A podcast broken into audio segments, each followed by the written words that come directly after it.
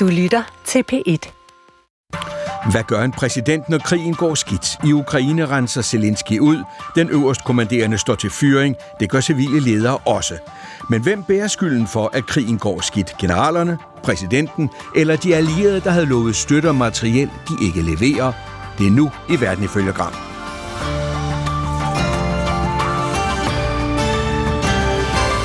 Послухайте, це кадрове питання.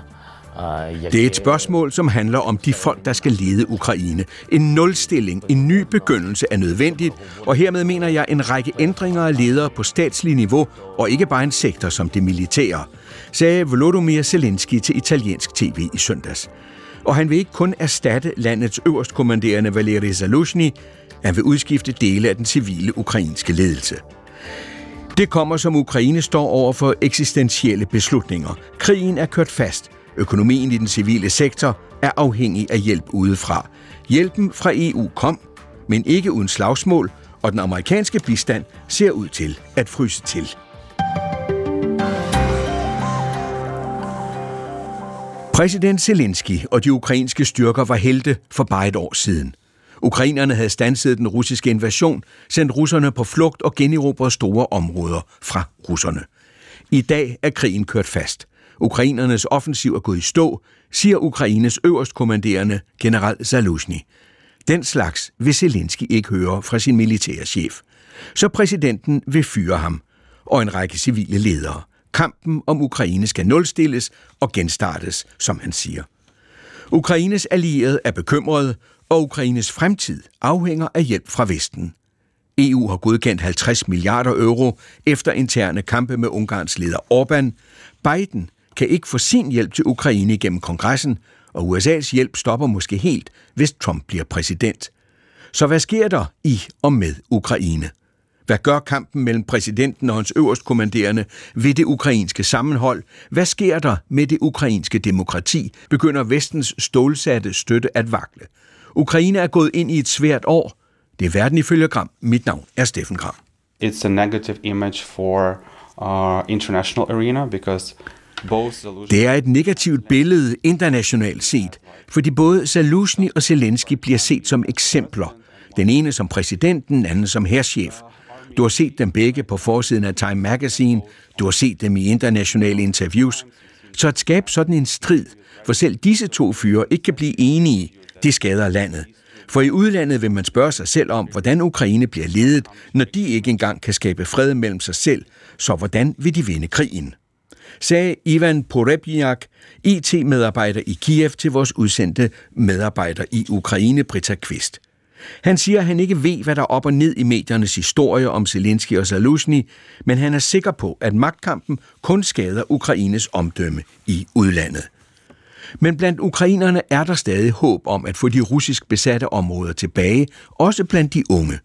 21-årige Diana Donets, studerende i Mykolaiv i det sydlige Ukraine, siger, i just have a dream, and I believe that our Ukraine uh, will return. Jeg har en drøm om, og jeg tror, at mange ukrainere gerne vil have det territorium tilbage, som vi havde før invasionen, og faktisk før 2014.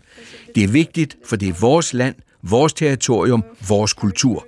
Og jeg tror, at overalt i de områder, som er besat, er der folk, som venter på, at den del af landet vender tilbage, vender hjem of our heart, of our country to home. Ja, Britta Kvist, det er udsendte udlandsmedarbejder i Ukraine, og i dag er du med fra Mikolajev i det sydøstlige Ukraine, der jo altså blev ramt af, øh, af bomber og missiler her tidligt i morges. Britta, en af dem, du taler med, spørger, hvordan vil de vinde krigen, hvis de ikke engang kan enes? Og Diana håber på at genvinde land og dermed ukrainsk kultur ved at få de tabte områder tilbage. Men hvordan oplever du stemningen i et Ukraine, hvor ledelsen slås indbyrdes? Altså det første ord, jeg kommer til at, at tænke på, det er træt. Altså træt som i slidt, træt som i øh, deprimeret, men ikke træt som i opgivende. Altså som vi kan høre på øh, den, den unge, så øh, jamen det er det samme, de siger, vi skal vinde, vi skal have Ukraine tilbage, men hvor man for i løbet af 22 tænkte, det kan godt øh, være, at der sker noget øh, hurtigt, så er det jo virkelig længe siden, man har set noget opmuntrende. Og det kan man mærke som en form for sådan øh, tunghed, der ligger over, over alle. Men når jeg så spørger nogen sådan, okay, hvis vi skal sammenfatte det hele, hvad er du så? Er du optimist? Er du pessimist? Så var der en, der sagde til mig går, jeg er optimist, fordi der er ikke andre valg.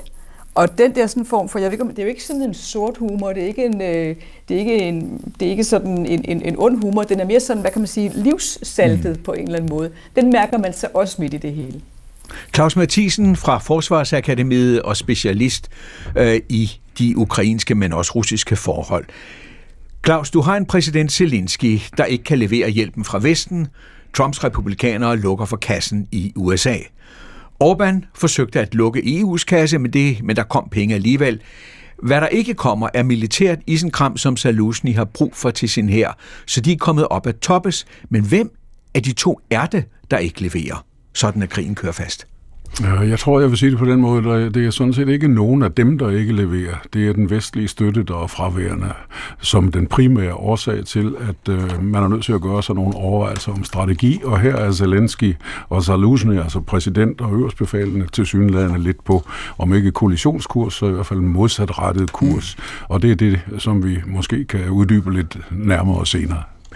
Harald Hartvig Jebsen, udsendt til Ukraine, og du er med os fra Kiev. Du er specialist i udvikling af demokratier, og har i en årrække arbejdet netop med udvikling af demokratiet i Ukraine. Harald Jebsen, hvordan influerer konflikten mellem præsidenten, som jo er umådelig populær, ikke, blandt, øh, ikke mindst blandt Ukraines allierede, og så konflikten med den øverstkommanderende, der er en slags held blandt officerer og soldater, selvom han taler præsidenten midt imod. Hvordan influerer den konflikt på det demokrati, som ukrainerne jo arbejder på at forsvare og måske forbedre? Ja, altså jeg vil jo sige, at øh, i udgangspunktet er det jo et, øh, et kendetegn ved demokrati, at der skal være politisk kontrol med hæren. Og så er det jo problemet, når de to personer, henholdsvis den kommanderende, altså præsidenten og den øverst befalende, Saluzny, øh, har mistet tilliden til hinanden, eller i hvert fald, at præsidenten har mistet tilliden til Salusni. Men jeg tror, på kort sigt er der en, en, en negativ øh, øh, effekt af det her. Men jeg synes, på, på lang sigt er det jo et sundhedstegn, at, øh, øh kan man sige, at, at at vi hører om sådan nogle konflikter, og at, øh, øh, at demokratiet som mænd øh, nok skal køre videre øh, uden det. Altså, der står jo en eller to klar til at tage over, øh, hvis øh, Zelensky skal trykke på knappen. Men det kan vi jo så vende tilbage til, om han ja. vil gøre, og øh, han har været lige ved at gøre det tidligere. Men øh, Saluzny er jo også øh, en umådelig populær, og det har jo også givet ham ambitioner, og nogen vil sige politiske ambitioner, så det handler jo også om, at hvis der kommer et valg, øh, jamen er Salusny så en kandidat til øh, at tage stemmer fra øh, Zelensky. Ukraines modoffensiv mod russerne var imødeset med spænding i 2023, men den endte jo i nærmest ingenting. Modoffensiven skulle have presset russerne tilbage, skulle måske endda have trængt dem helt ud af Krim. Men fronterne har nærmest ikke rykket sig, selvom tabstallene har været ganske enorme. Det har fået den øverst kommanderende for Ukraines styrker, general Valery Zaluzny, til at tale om et dødvande i krigen. Og nu kører, som vi har hørt, forlydende som sagt om, at der er en fyreseddel på vej til generalen Jakob Vinde Larsen fortæller. So a major military shake-up is underway in Ukraine. Det er en omrokering af det helt store, der åbenbart er på vej i Ukraine. Landets øverst kommanderende for de væbnede styrker, general Valery Saluzhny, er på vej til at blive fyret. Sådan lyder de vedholdende rygter. It's not yet official, but, uh... Den 50-årige Saluzhny har været øverst kommanderende under den snart to år lange krig. En mand, der ikke er bange for at sige, hvad han mener. Og det har gjort ham yderst populær hos både soldater og i den almene befolkning. Og i dag er han mere afholdt end præsident Zelensky selv. Men de to har været på kant i månedsvis, og i november bryder det ud i lys lue. General Saluzhny siger til britiske The Economist, at krigen er nået til et dødvande. En her på Ukraines størrelse burde avancere med ca. 30 km om dagen, når den er trængt igennem de russiske linjer. Men nu bliver der sandsynligvis ikke noget gennembrud, siger Saluzhny. The country's counteroffensive against Russia has been bloody and slow. Han slår også fast, at hans idé om, at 10.000 er døde, vil stoppe Rusland, er slået fejl. Det var min fejltagelse. Rusland har mistet mindst 150.000 soldater. I et hvert andet land ville det tal have stoppet krigen, siger han. Hvis krigen skal vindes, kræver det et teknologisk kvantespring. Ikke bare inden for et enkelt militærteknologisk felt, men en hel række, mener han. Så både droner, elektronisk krigsførelse, indsatsen mod artilleri og miner, samt brug af robotteknik, alt det skal udvikles og gøres bedre, hvis Ukraine skal have en chance. I dag fastslår han, ser vi nemlig alt, hvad fjenden gør, og de ser alt, hvad vi gør. It's a sensitive subject in a war-weary nation after nearly two years of fighting with Russia. En endnu større sten i præsident Zelenskis sko er Salusnis krav om flere soldater. Omkring 400.000 nye rekrutter, for også Rusland har planer om at sætte ekstra 400.000 soldater ind i krigen. Det er politisk upopulært for Zelensky, og penge er der ikke mange af. Militæret siger, at mobiliseringen er nødvendig, men forløbig siger Zelensky nej. Zelensky had said it was a stalemate. Zelensky had said it wasn't. When I asked... Hvis Zelensky bliver fyret, vil Zelensky sige, at der er brug for en ny start. Men mange tvivler på, at en ny øverstkommanderende vil gøre det meget bedre. I en tid, hvor krigstrætheden stiger både hos civile og ved fronten. Ja, Harald Jebsen, hvad er essensen af konflikten mellem Zaluzhny, øh, den øverste befalende, øverste kommanderende, og så præsident Zelensky? Altså, det blev jo sagt her i uh, indslaget, at ja. det er jo fordi uh, offensiven i syd er, er gået i stå. Men som Carsten uh, Claus også meget rigtigt sagde i indledningen, så er årsagen til det, at de ikke har det isenkrem, og de ikke har fået de våben, de har bedt om, og specielt ikke øh, fra USA.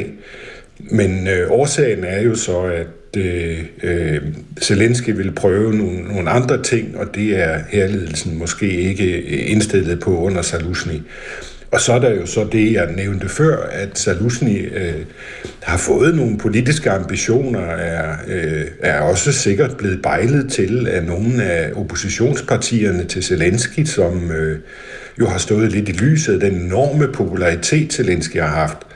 Så det kan også medvirke til at øh, forklare, hvorfor Zelensky øh, øh, også af politiske årsager ønsker en, øh, en ændring nu på øh, i herledelsen. Men Harald, er det ikke næsten, altså ikke det du siger, men substansen af det du siger, er det ikke næsten for banalt, når man står i en situation, hvor landet kæmper for sin overlevelse?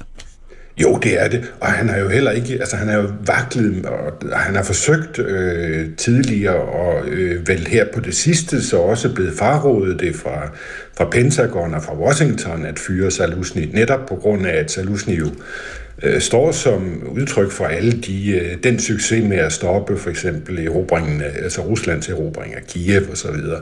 Men, men det er jo også måske en, en personkonflikt, en, en ny bog, der kommer, eller hvis der er kommet på dansk af Simon Schuster, der fulgte Zelensky og hans kone meget tæt i, i krigens første dage, men der sagde, eller, jamen der sagde han, i et interview sagde Salusny jo, at han ikke fortalte præsidenten alt. Øh, og det er jo ikke sundt for et, et forhold, hvor der burde, burde være fuld tillid. Claus Mathisen, en af de ting, vi ved, de er oppe at slås om, det lyder måske for dramatisk, i hvert fald er uenige om, det er en mobilisering, hvor ukrainerne øh, ifølge Zaluzny har brug for øh, at mobilisere 400.000 øh, mænd og kvinder. Mm-hmm. Øhm, hvor nødvendigt ser du, at det er, for at ukrainerne kan føre, øh, kan føre krigen succesfuldt videre? Jamen, det er absolut nødvendigt, øh, fordi Ukraine vil ikke være i stand til heller med omfattende militærhjælp alene øh, at øh, gennemføre en offensiv af betydning med de soldater, de har ved fronten lige nu. Øh, en anden ting omkring det er, at mange af dem, de er oppe i årene, gennemsnitsalderen i den ukrainske her er over øh, 40, og øh, de har været ved fronten i snart to år, mange af dem. Nogle af dem er tidligere veteraner fra krigen i Øst-Ukraine, har sådan set måske endnu længere været i krig, og det vil sige, at der er et behov som minimum for, at de øh, skal hjem på et øh, velfortjent langt liv, og det skal så være nogen til at erstatte, eller også skal de simpelthen hjemsendes, fordi de kan ikke mere. Øh, så, så det er en stor, det er en stor diskussion, som jeg vil godt sige i forhold til den der uenighed imellem netop øh, Zelensky og Zaluzny. Altså, som jeg ser det, så hænger det også lidt sammen med den overordnede strategi, som Vesten øh, lægger for dagen, og som ikke er ens.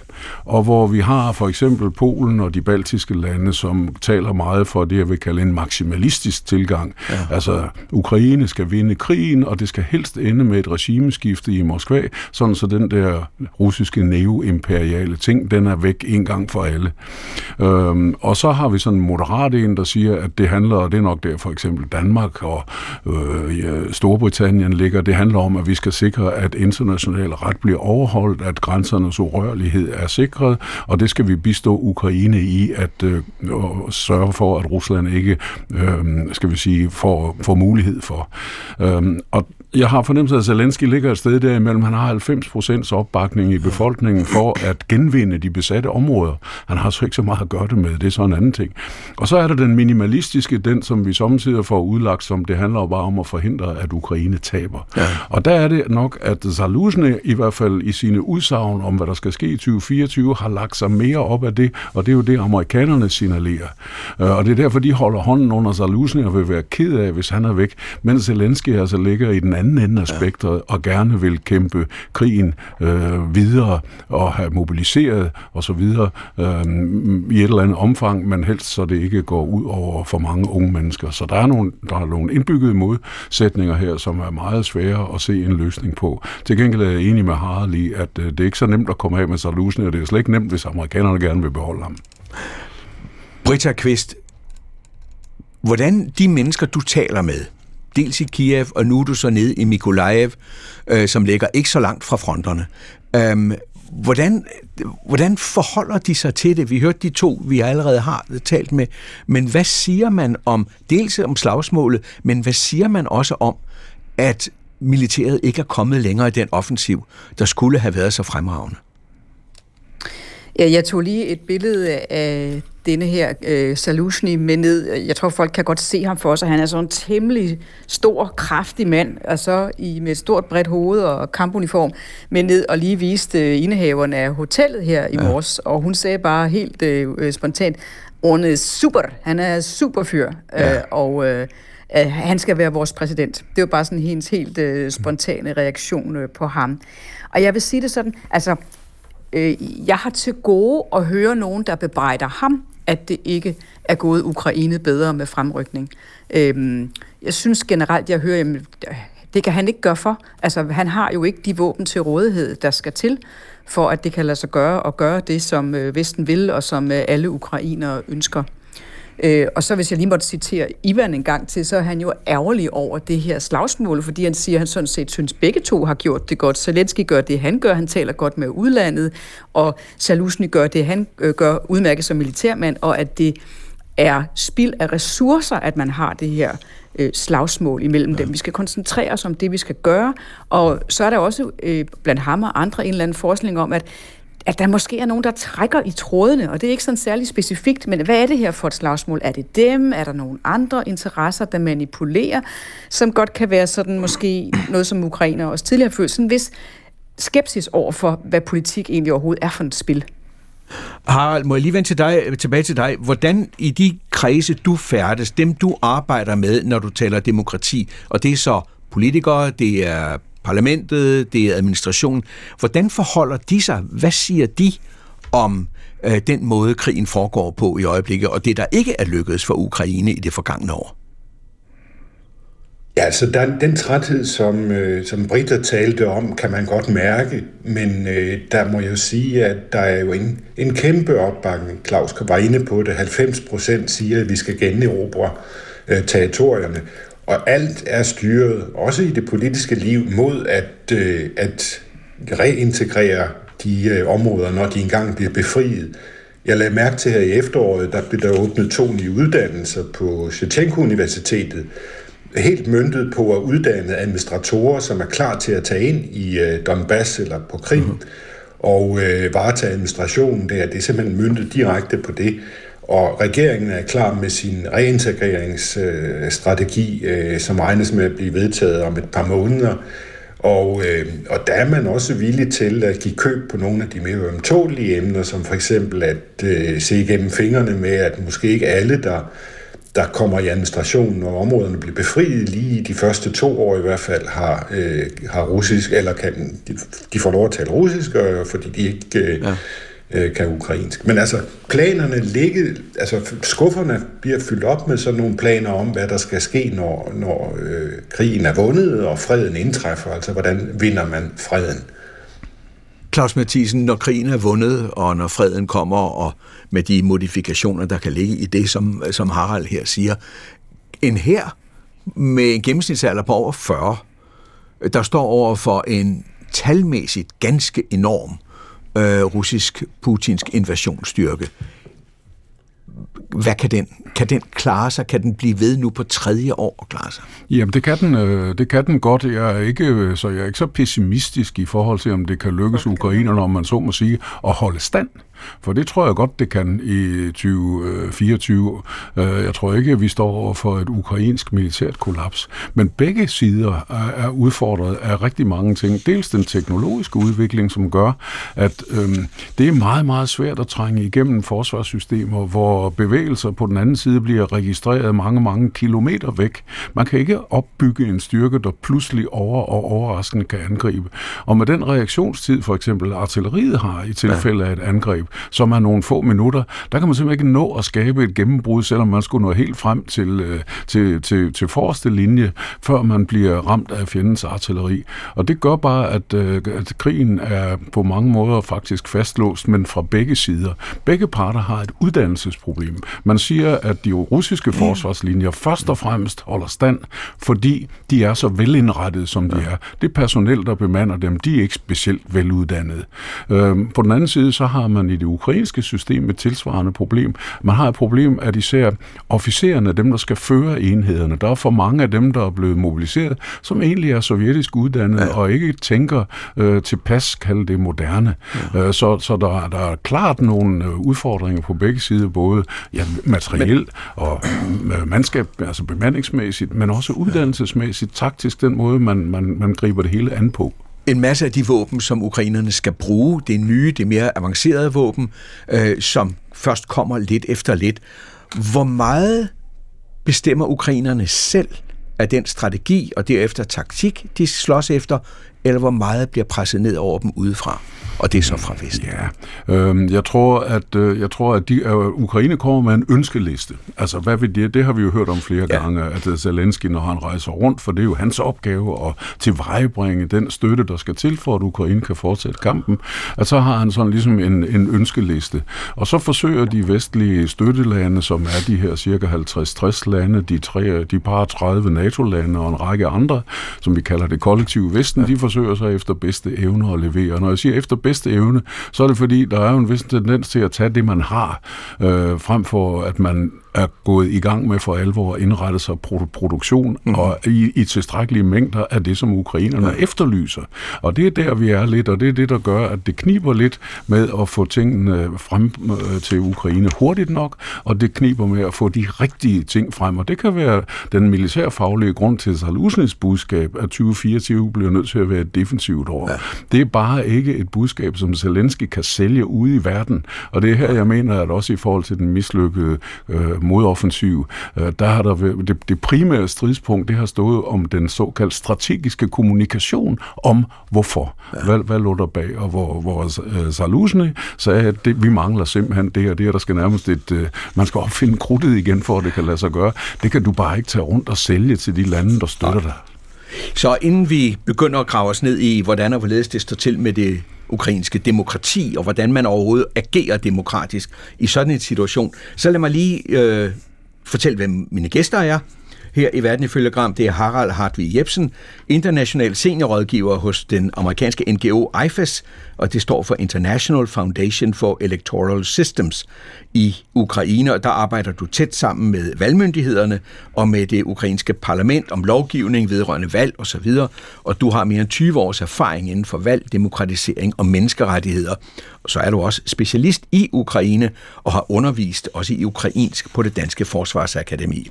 Claus Mathisen, lektor ved Forsvarsakademiet, sprogofficer og tidligere forsvarsattaché i både Ukraine og Polen, og du har, som alle, der følger også det her program, indgående kendskab til militære forhold og relationer, og i særdeleshed til de militære politiske forhold i Ukraine og i Rusland.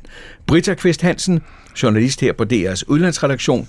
Før var du på orientering på P1, og lige nu der er du altså vores udsendte medarbejder i Ukraine og vil være det et godt stykke tid fremover. Og så har du dækket Rusland siden 99, faktisk lige så længe som Putin har været på toppen af russisk politik.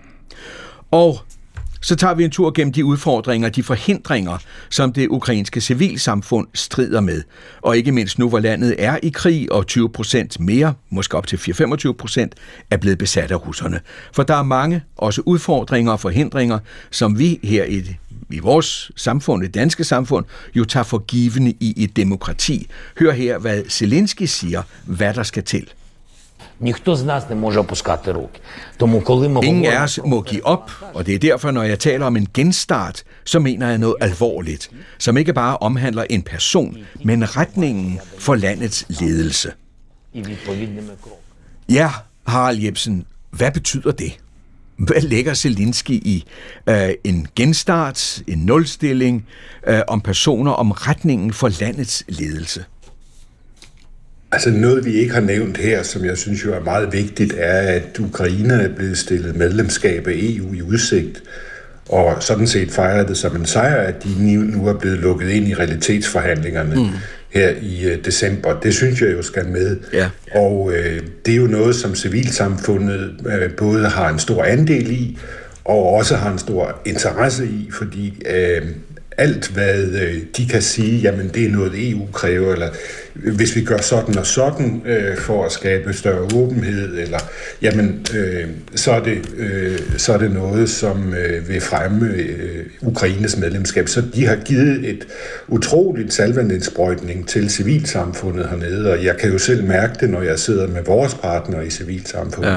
og sidder og udarbejder love, og Ukraine bruger jo alle de europæiske redskaber. De er jo med i Europarådet. De sender ny lovgivning til udtalelse hos Europarådets øh, bedste øh, øh, valg- eller loveksperter osv., og, og retter ind, når der kommer anbefalinger eller, eller påbud øh, den vej fra. Så EU-medlemskabet har jo skabt en rivende udvikling, og, og bare et område, jeg kan nævne, er jo, at nu har vi set en, øh, en lov om registreret partnerskab, øh, både for øh, homoseksuelle og for heteroseksuelle, øh, blive øh, fremlagt i ja. parlamentet, og antageligt bliver den vedtaget øh, netop øh, på den her bølge af, at man gerne vil tækkes øh, Bruxelles og EU.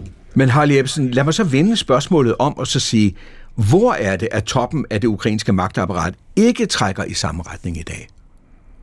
Altså parlamentet og Zelenskis parti øh, er jo desintegreret. I, i, altså Zelenskis parti, jamen de har en form for partidisciplin, men kigger man lidt under overfladen, så kan man se, at, at de er så splittet, som nogen kan være. Og øh, der skulle jo have været parlamentsvalg i, øh, i efteråret, og det blev så udskudt, fordi der ikke kan afholdes valg, når der er krigsretstilstand. Øh, men det er helt klart, at Zelensky også ønskede sig et mere medgørligt parlament, men han har nu en gang på grund af krigen øh, det parlament og de politikere at arbejde med.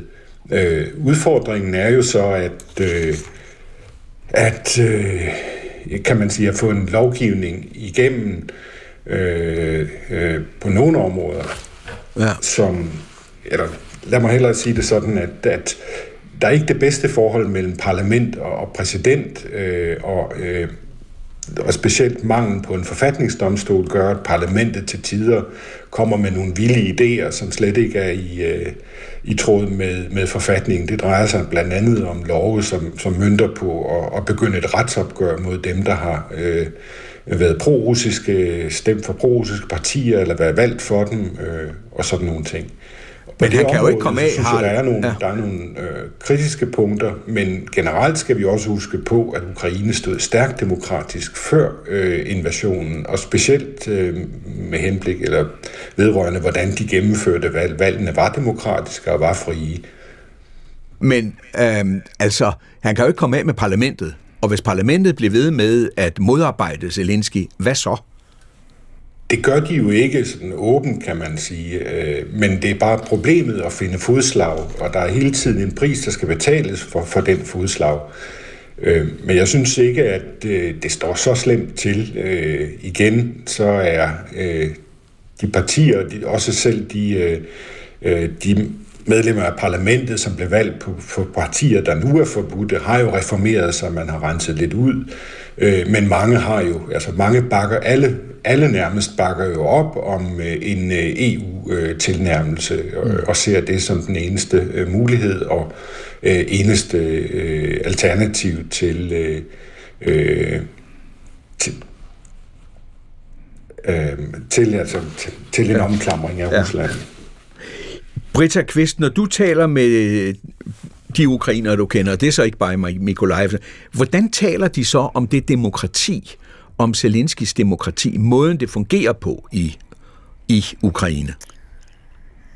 Altså, man skal nærmest, det er næsten øh, ligegyldigt, hvilke spørgsmål man stiller, synes jeg. Så efter to øh, sætninger, så begynder de at tale om korruption. Det fylder i hvert fald virkelig meget. Og, og der har jo også været øh, flere store sager fremme, som er blevet øh, afsløret på det, på det seneste, og hvordan det, det er jo er vitale forsyninger til hæren, for eksempel. Der er nogen, der har beriget sig på at, at stikke pengene til i, i egne lommer. Og så, hvis man snakker med, med journalister, så er de jo selvfølgelig optaget af denne her krigsretstilstand og de bånd, der bliver lagt på pressefriheden i øjeblikket, øh, og, og er kritiske over for det, og hvor længe skal det vare? Altså, det kan være der bliver sendt sådan en nyhedskanal, hvor man sender det samme. Der er ikke mulighed for at transmittere direkte fra parlamentet, for eksempel. Øh, den slags, øh, som, som, øh, som gør, at der er en, en, en ret stor kritik. Og så tror jeg, at man skal heller ikke underkende, at der er en pænt stor del af befolkningen, som altså er den her træthedsgrund også, som jeg talte om tidligere, ja. vender en lille smule ryggen til alt for voldsom indtag af nyheder og politik, og prøver at være øh, gode og nære i deres, i deres tætte relationer og holde modet op på den måde. Det er meget menneskelig ting, men jeg nævner den, fordi jeg faktisk tror, at, at der er mange, der har det sådan. Harald Jebsen, hvorfor må man ikke, øh, hvorfor må man ikke øh, øh transmittere debatterne i, i parlamentet?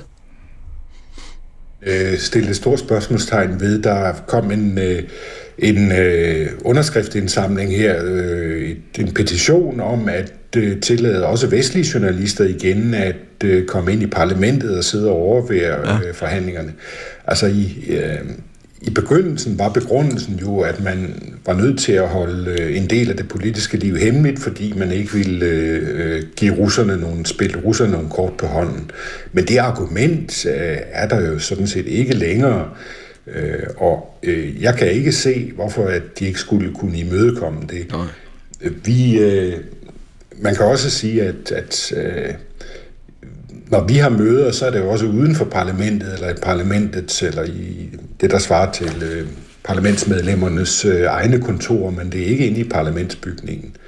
Men jeg tror, det er, det er, det er nok noget, der kommer en, en, en revision øh, af den lov.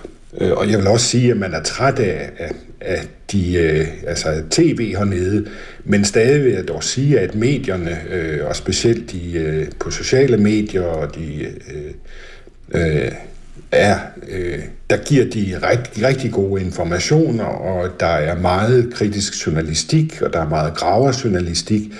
Og grunden til, at vi ved, at der sker så meget korruption, er jo netop fordi, der, der sidder journalister hele tiden og graver ned i det og kommer frem med det og får oplysninger ind fra udlandet om, øh, hvem der nu har købt en, en villa på Rivieraen eller, eller sådan noget fra øh, så en, øh, ja. i det ukrainske apparat. En af de ting, vi har talt om, Harald, inden programmet, det var også øh, spørgsmålet om det, Britta bragte op, nemlig spørgsmålet om korruptionen. Ja. Hvor massiv er den korruption? Hvilken skade gør den? Og det er så især for eksempel korruptionen i militæret, hvor Zelensky jo har fyret en hel masse chefer for værvningskontorer. Det vi i gamle dage kaldte røde kontorer herhjemme. Hvor ødelæggende er den korruption?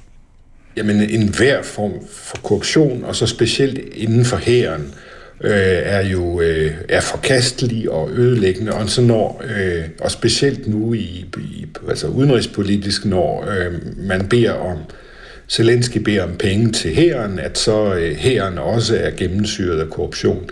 Og så vil jeg jo så sige, at det er måske igen et tegn på det her med, at hæren tilbage fra sovjettiden og også i tiden efter, har jo haft en form for opfattelse af, at de var immune, ikke? Altså, de, de var nærmest en stat i en stat, øh, og, og der handler det jo så også om for Zelensky at få den der parlamentariske kontrol.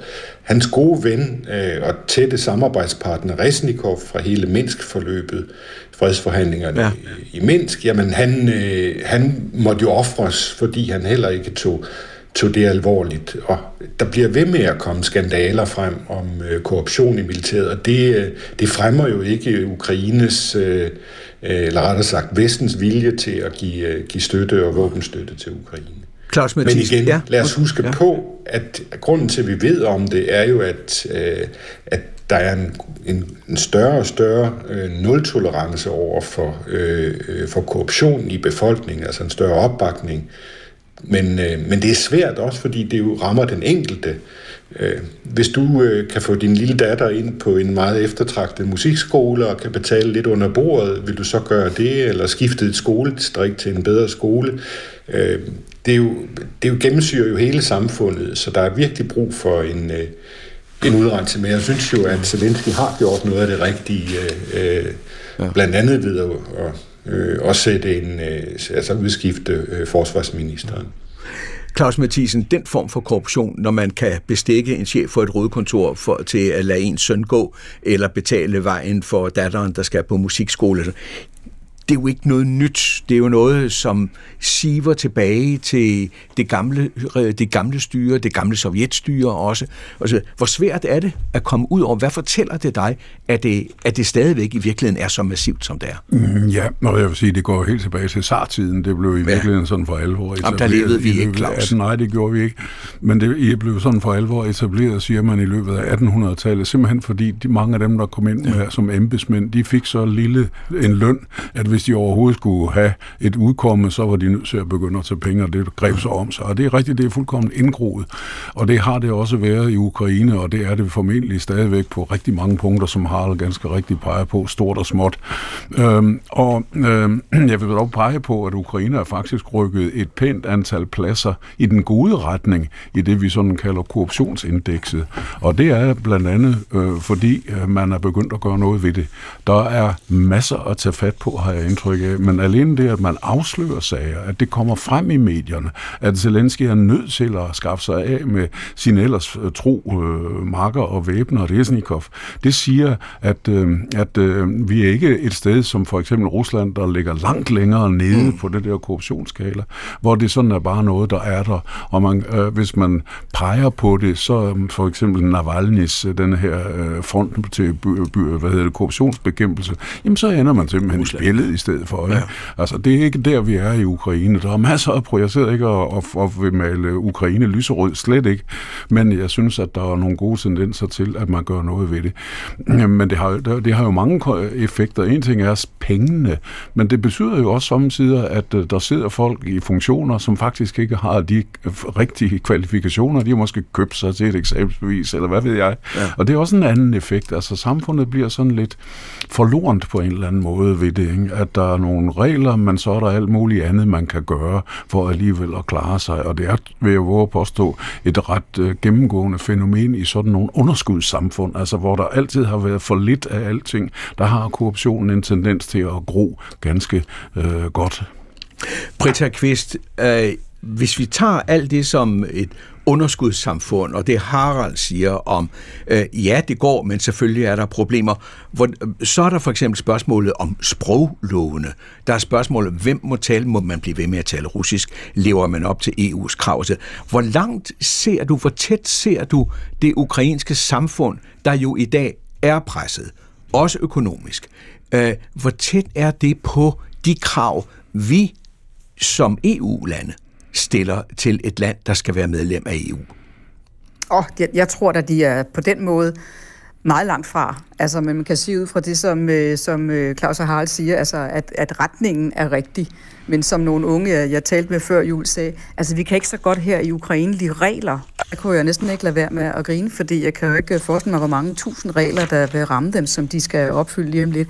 Men lad mig lige, bare for lige at tage tråden fra det, I talte om med korruptionen, ja. hvor en anden sted, hvor det er fuldstændig forestående som en stor trussel, og det er i forhold til loven om mobilisering, som jo er øh, i parlamentet til godkendelse nu. Hvis der udbredt i samfundet er en, en manglende tiltro til, at alle er lige i forhold til sådan en lov, at den, der har råd, kan betale sig fra det, så tror det jo også øh, samfundets øh, sammenhængskraft. Så det, det tror jeg faktisk er en af de største sådan trusler i, øh, i 2024. Øh, øhm, og så vil den her proces jo køre sideløbende på alle mulige forskellige områder i forhold til, til EU.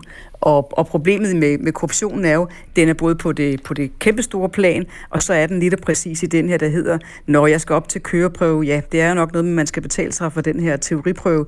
Øh, skal jeg så være den, der siger, at det vil jeg ikke, og dumpe øh, afskillige gange, eller vil jeg bare gerne have det kørekort? Harald Jebsen, hvordan vil du så, hvis vi lige skal opsummere øh, øh, det, vi lige har talt om nu, hvor langt er Ukraine kommet? Du sidder med til at lave love og så videre. Hvor langt er Ukraine kommet øh, i forhold til det, vi kræver af et demokratisk samfund?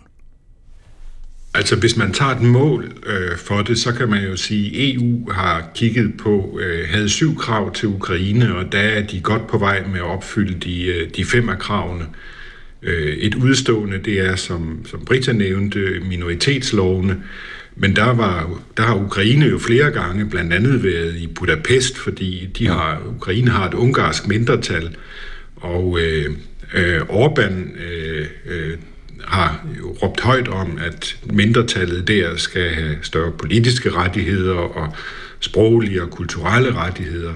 Og det er jo noget, som de kan få, hvis øh, Ukraine gennemfører de love. Og Ukraine er sådan set øh, til sinds at øh, gå, øh, gå meget langt på det område. Øh, men der har vi så set, at Orbán jo har en interesse i at holde en konflikt åben og ikke lukke den, fordi det kan jo så bringe, skaffe ham penge øh, fra, øh, fra Bruxelles, nogle af de indefrosne midler. Ja. Øh, vi så jo også Orbán udvandre fra den afstemning, jeg refererede til her i øh, det europæiske råd øh, før jul. Øh, der var Ungarn ikke med, da, da man besluttede, at, øh, at øh, inden at Ukraine skulle, øh, at man skulle åbne næste runde ja. øh, af optagelsesforhandlingerne i EU. Så det er altså en række af de forhindringer og udfordringer, som Ukraine står med nu, hvor man er i optagelsesprocessen, opsøgningsprocessen øh, til EU, og EU, der har inviteret Ukraine indenfor. Men lad os så prøve at tage en tur gennem den virkelighed, de udfordringer, der tårner sig op for Ukraine her i 24, oven i det, vi lige har talt om.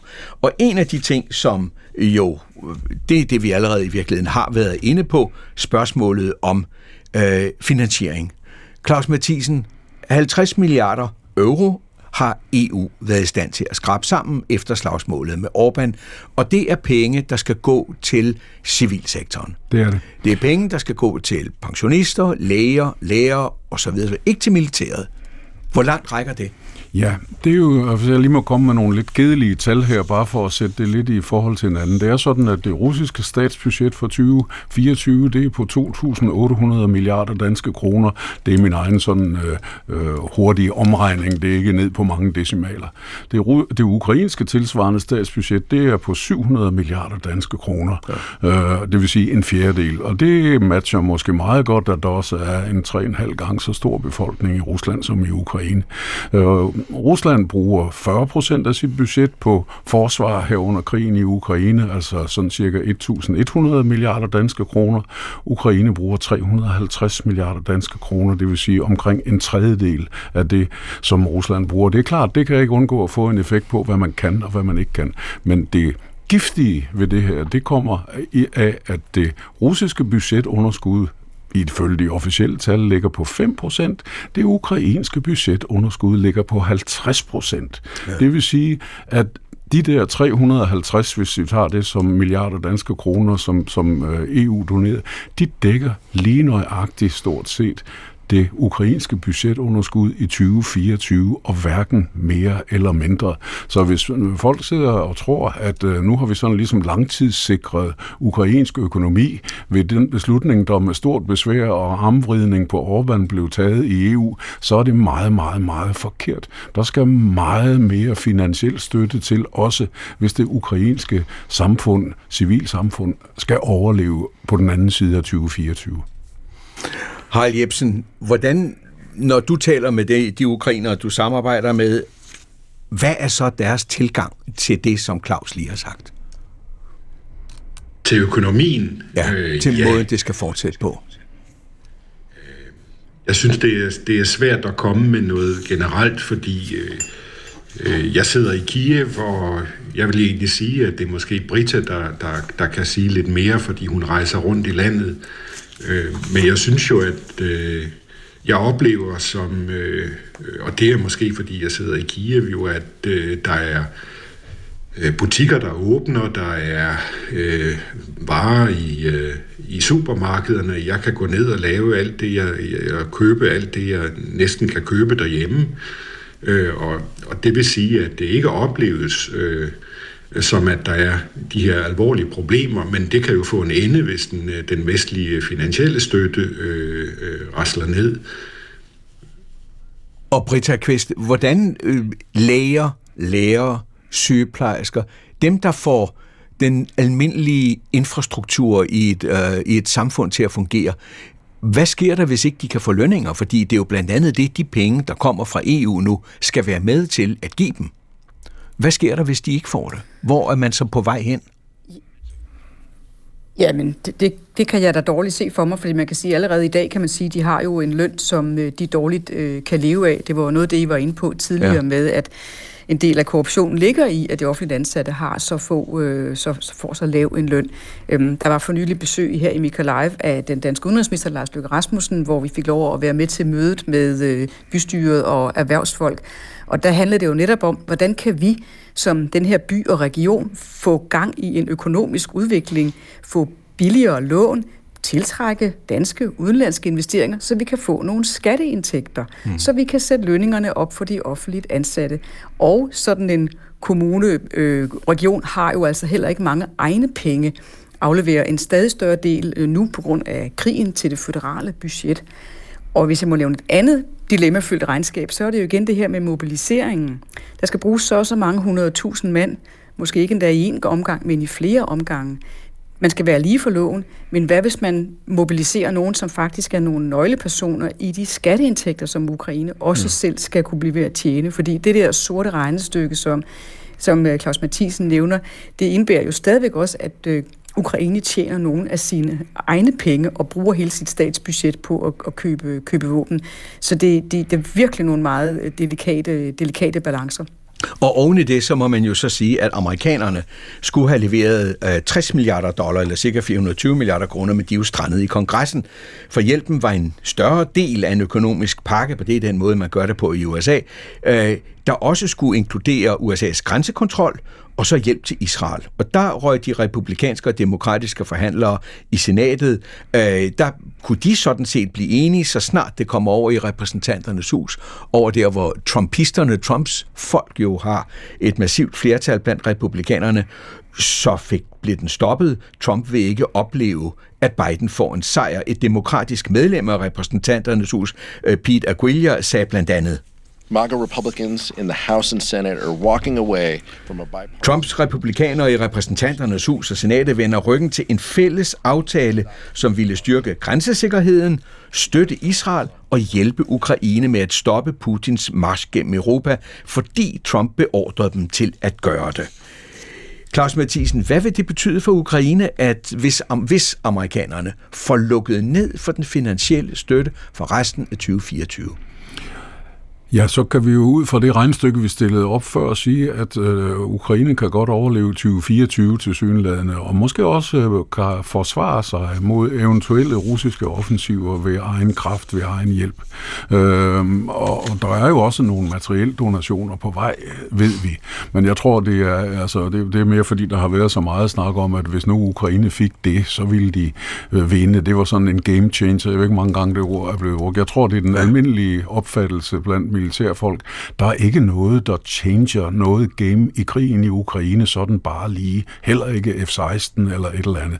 Der er, vi står over for et Rusland, som øh, vi spåede et muligt politisk, et muligt økonomisk, et muligt militært kollaps. Jeg ser ikke nogen af delene som umiddelbart forestående. Og det er den virkelighed, man er nødt til at forholde sig ja. til i forhold til både 2024 og det, der ligger efter. Hvad vil man gøre ved det i forhold til Ukraine? Og så ved vi jo også, at der foregår en hel del overvejelser om, hvordan vi selv vil prøve at forholde os til det. Og det er klart, at hvis, hvis Rusland vinder krigen i Ukraine, så kan vi stå over for betydelige udfordringer selv. Øh, det er der Hvad betyder det? Ja, det betyder, at så øh, er der øh, til synlandet en forståelse af, at vi er nødt til at bruge nogle flere penge på militær for at skabe en troværdig afskrækkelse, sådan så Rusland ikke bliver fristet ja. til at angribe NATO. Og lad os så lige tage, hvad uh, Ursula von der Leyen øh, kommissionens formand sagde, da hun talte til det ukrainske parlament her øh, for et par øh, få måneder siden. Lad os lige høre. All of Europe owes you deep gratitude. Hele Europa skylder jer dyb taknemmelighed for alt, hvad I har gjort siden begyndelsen af denne brutale krig. I kæmper ikke blot for jeres egen frihed, jeres demokrati og jeres fremtid, men også for vores. I kæmper for Europa. Det er noget, som vi er smerteligt bevidste om. Kære medlemmer af Radagen, kære folk i Ukraine, tusind tak. Mange tak. Og Britta Kvist, det er jo, hvordan lyder det for dig nu? Øh, du har været der i en del måneder, men du har dækket det gamle Rusland, og du har også dækket Ukraine i mange år. Hvordan opfatter du det nu, når du hører det, og samtidig oplever, at problemerne omkring den vestlige hjælp tager til, og at det bliver sværere og sværere for ukrainerne selv at håndtere krigen, hvis den skal ende sådan, som de gerne vil have den. Ja, altså, når jeg hører Ursula von der Leyen sige øh, øh, mange tak, så ringer det egentlig i ørene her hos mig, at det har jeg faktisk hørt mange sige øh, til mig, som om jeg havde en eller anden brevsprække, hvor jeg kunne levere det tilbage øh, til nogen øh, i, i EU, at det er man meget bevidst om. Men den næste sætning er jo så også, I skal, altså, hvad kan man sige, I skal ikke opfatte os som nogen, der står her med hatten i hånden og er sådan en eller anden kæmpestor kontanthjælpsmodtager. Det er faktisk os, der kæmper jeres krig.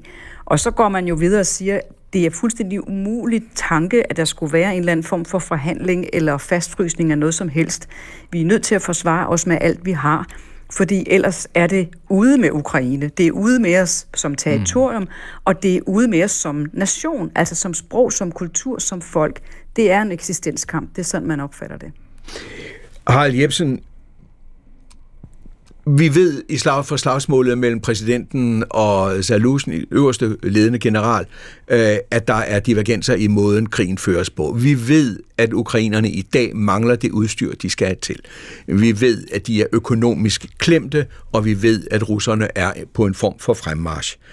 Hvordan ser du Ukraine håndtere det år, vi netop er gået ind i 2024? Det bliver et meget svært år. Øh, men jeg synes jo, at øh, Ursula von der Leyen jo også understregede, at, at øh, vi i Vesten må begynde at se på Ukraine, som øh, vi i 90'erne så på de baltiske lande.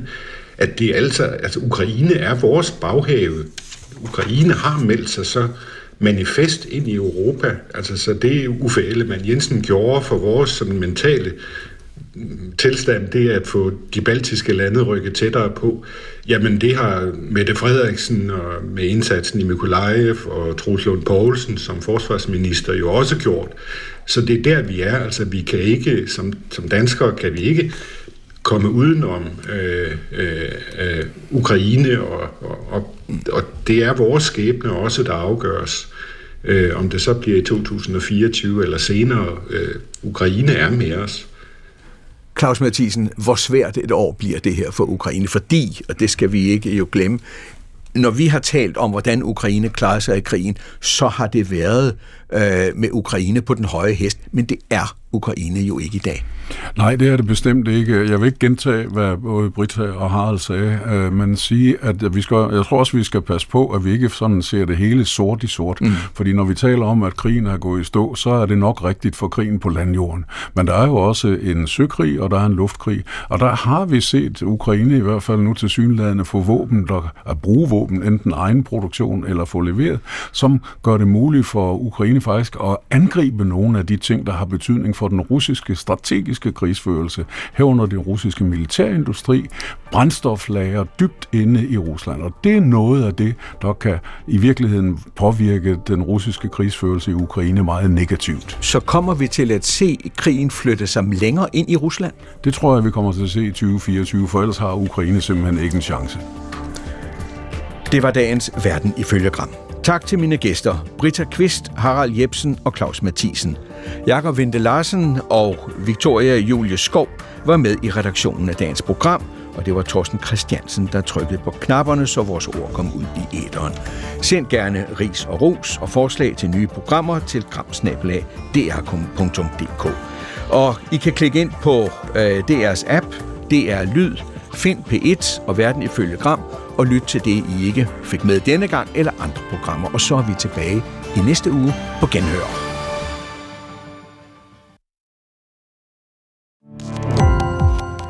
Gå på opdagelse i alle DR's podcast og radioprogrammer. I appen DR Lyd.